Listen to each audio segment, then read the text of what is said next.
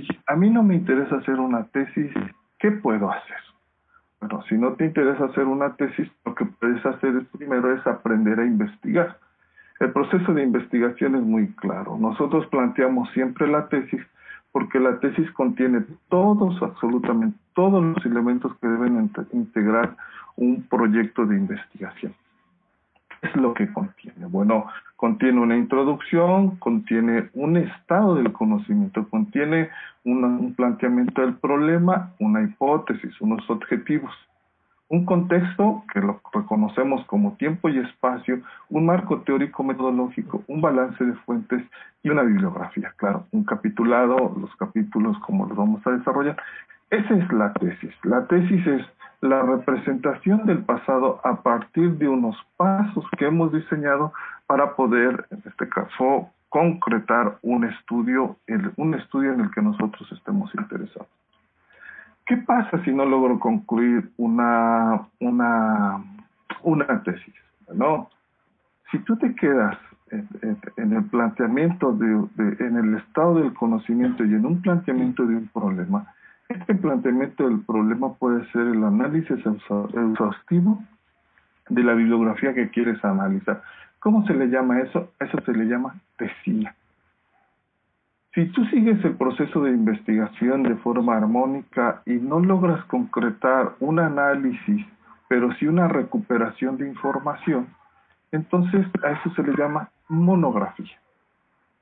Si tú estás interesado en hacer un documental, por ahí preguntaba Marce, estás interesado en hacer un documental, lo primero que necesitas hacer es una investigación.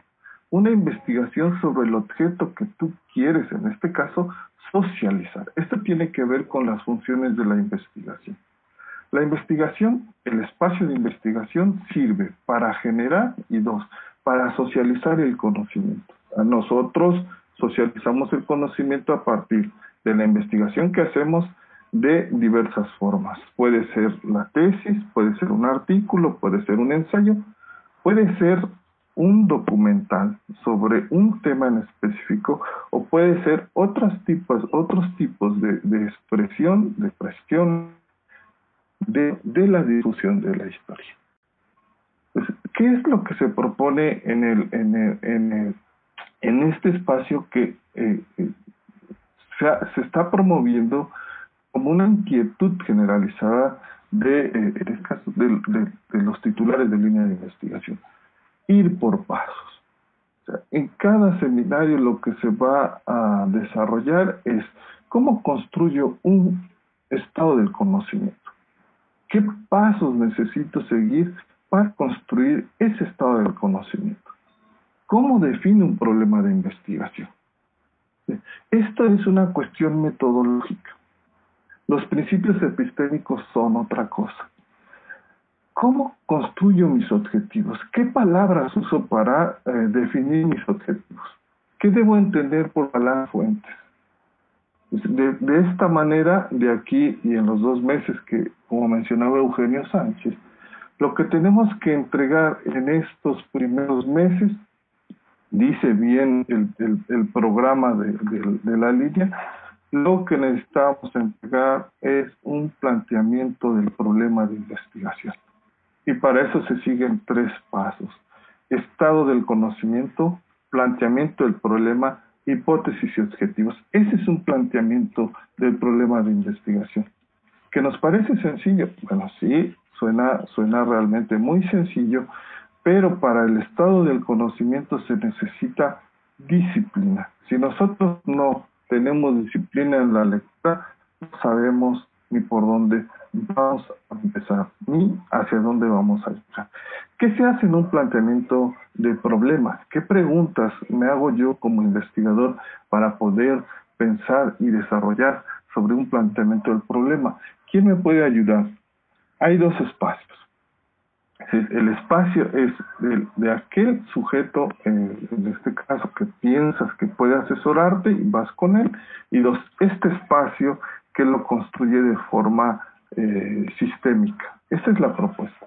La propuesta de que ustedes estén aquí eh, compartiendo el espacio de la experiencia de línea de investigación como eh, lo hemos hecho en esta ocasión, en esta ocasión es muy particular, lo hemos hecho en otras ocasiones, es que ustedes vayan siguiendo estos momentos y que estos momentos logren apropiárselos como conocimiento.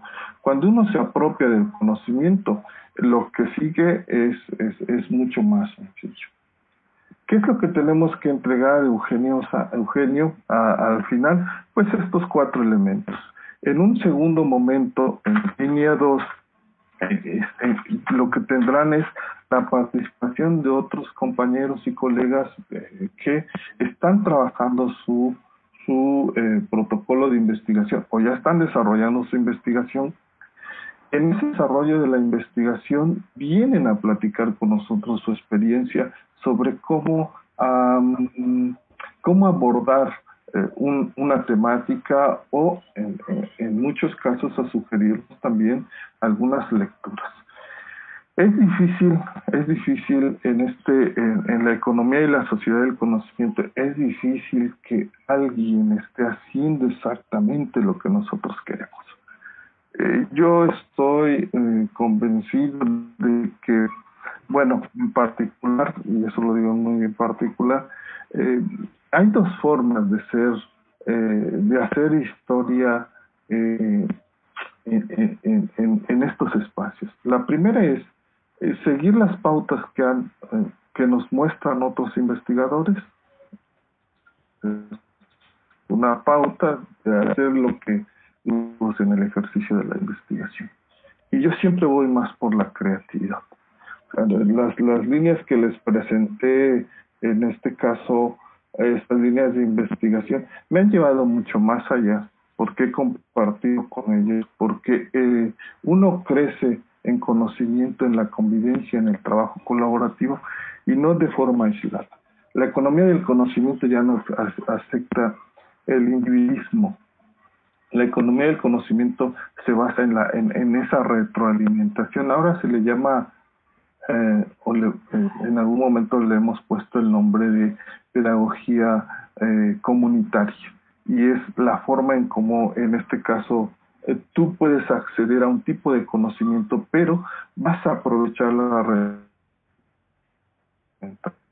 el otro no como una como un símbolo de pesos sino como una forma que él tiene de socializar un conocimiento que se está